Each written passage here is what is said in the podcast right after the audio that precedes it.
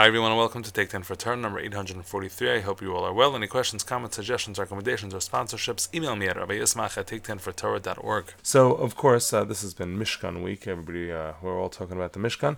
And the Mishkan, um, of course, teaches us something very important about the cosmos and creation. And we discussed that a few, a few days ago. And the goal of the Mishkan was in some way to replicate the creation of the world. And it had, so to speak, the levers and the, and the switches in order to control all of these very cosmic and spiritual influences that uh, influence the world. Our, our conduit uh, with which to do that would be the Mishkan. Okay, but we know that there's a practical connection, of course, between that connection of the Mishkan and the creation of the world, and that relates to Shabbos. That doesn't appear uh, significant until, of course, later on in the Torah, but I figured let's talk about it this week. So we know the command to appoint Betzalel. And after the command to appoint Betzalel, we have in Perak Lamed Aleph Pasuk Yud Gimel, V'yatod daber b'nei Yisrael lemor achas shabso sai tishmeru, but Shabbos should be kept. Shabbos should be kept, and that's really important. Okay, so that's pasuk number one. Ki osi because it's the sign. Ki ani Hashem because I am God who sanctified you. Ushmartem Shabbos, and you should guard the Shabbos, ki kodesh ilachem, because it's holy to you.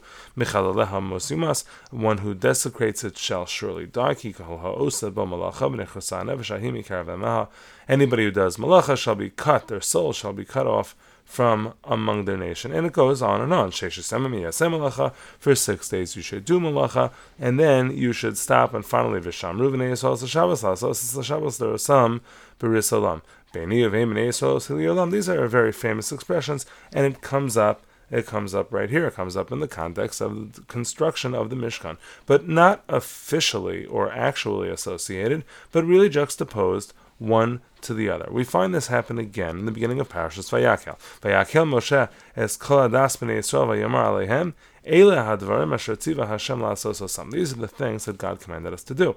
Sheish simim te'asam alachav v'yamashri yelachem Kodesh, etc., etc., etc. And here it has Losavaru Eish Sechem, he can't light fires, and it has a variety of the other commandments, and then it segues immediately into Vayomer Moshe El Kol Adas Bnei Yisrael Lemar Zehadavar Shatzivar Hashem Lemar. Moshe says to all of the people, this is the thing that God commanded, Kechumi Yetchem Truma Lashem.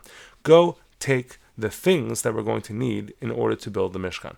So again, we have the appointment of Bitzalel, and immediately after that, right, with the Chachma and the Bina and the Das and all the features that we know are involved in creating the world, and then right after we have the command of, towards observing Shabbos. Then again in Parshas Vayakhel we have the command about Shabbos, and then we have the command to go and raise funds for the Mishkan. So this uh, association was obviously not missed. Rashi says it plainly. He says, "V'ata afal kaduticha l'tzavosam al melechas mishkan." Even though you were commanded to construct the Mishkan, al yekal be'enecha lidchos Shabbos.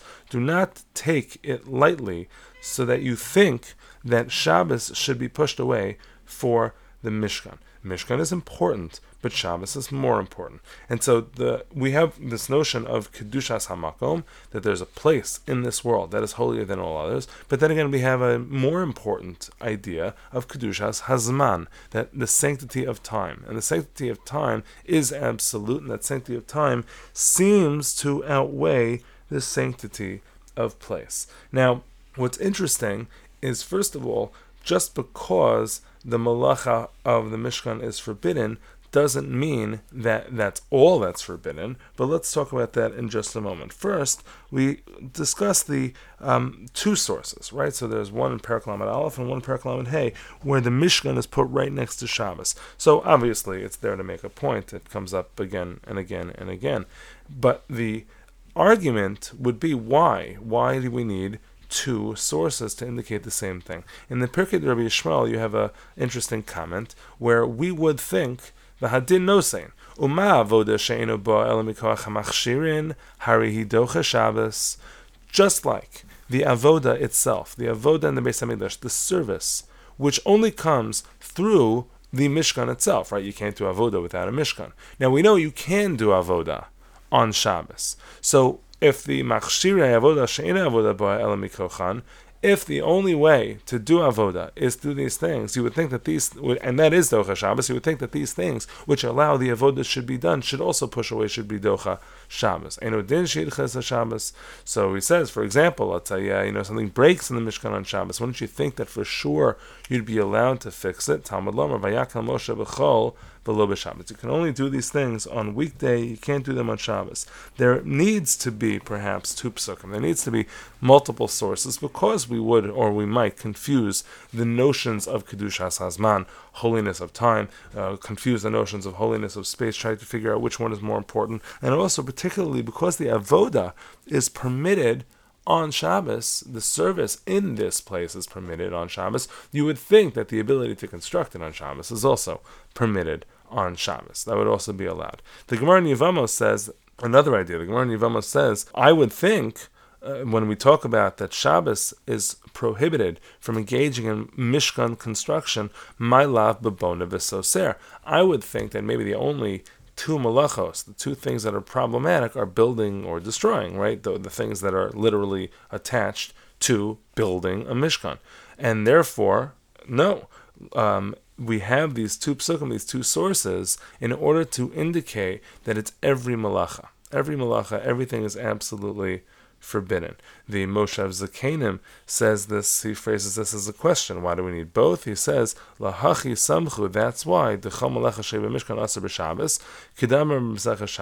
We learn from here something else. Not just the fact that it's only a couple malachos that are forbidden on Shabbos, but maybe you would think the rest is okay. Not only that you would think that it's okay to build a Mishkan on Shabbos because the avoda, the service itself, is okay on Shabbos, but he says another idea, and this is fascinating. The reason that I would think uh, the reason that it's important to attach the prohibition of doing Melechas HaMishkan, the Mishkan, on Shabbos is not only to tell me that the Mishkan is forbidden to be worked on Shabbos, the Mishkan is forbidden, forbidden to be built, but that this defines what is called malacha on Shabbos. Right? You might think that the Mishkan and its work is just one or a bunch of a very long list of things that you can't do on Shabbos, but maybe there's a lot of other things you can't do on Shabbos.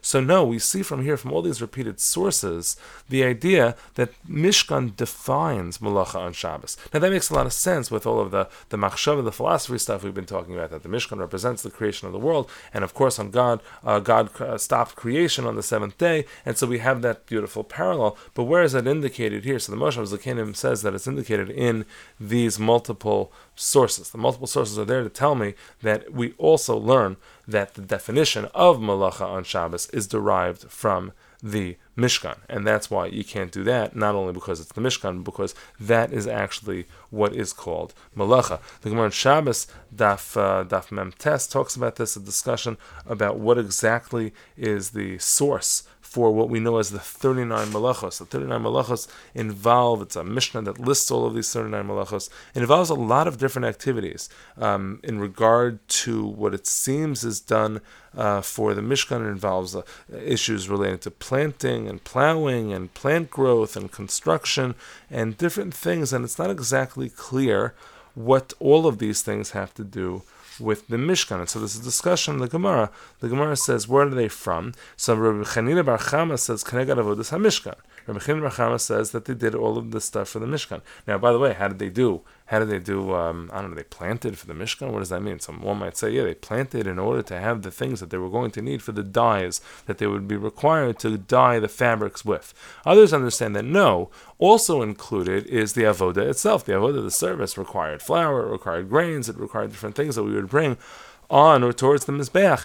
And on of those things, they would have to get busy making sure that they had the resources to be able to use for the actual service in the Mishkan. Both of them both would be considered to be service. But there's another source for these. So the Gemara says, Keneged Avodas HaMishkan, that's where it comes from, because all of these were the Avodah, that's where the 39 Malachos.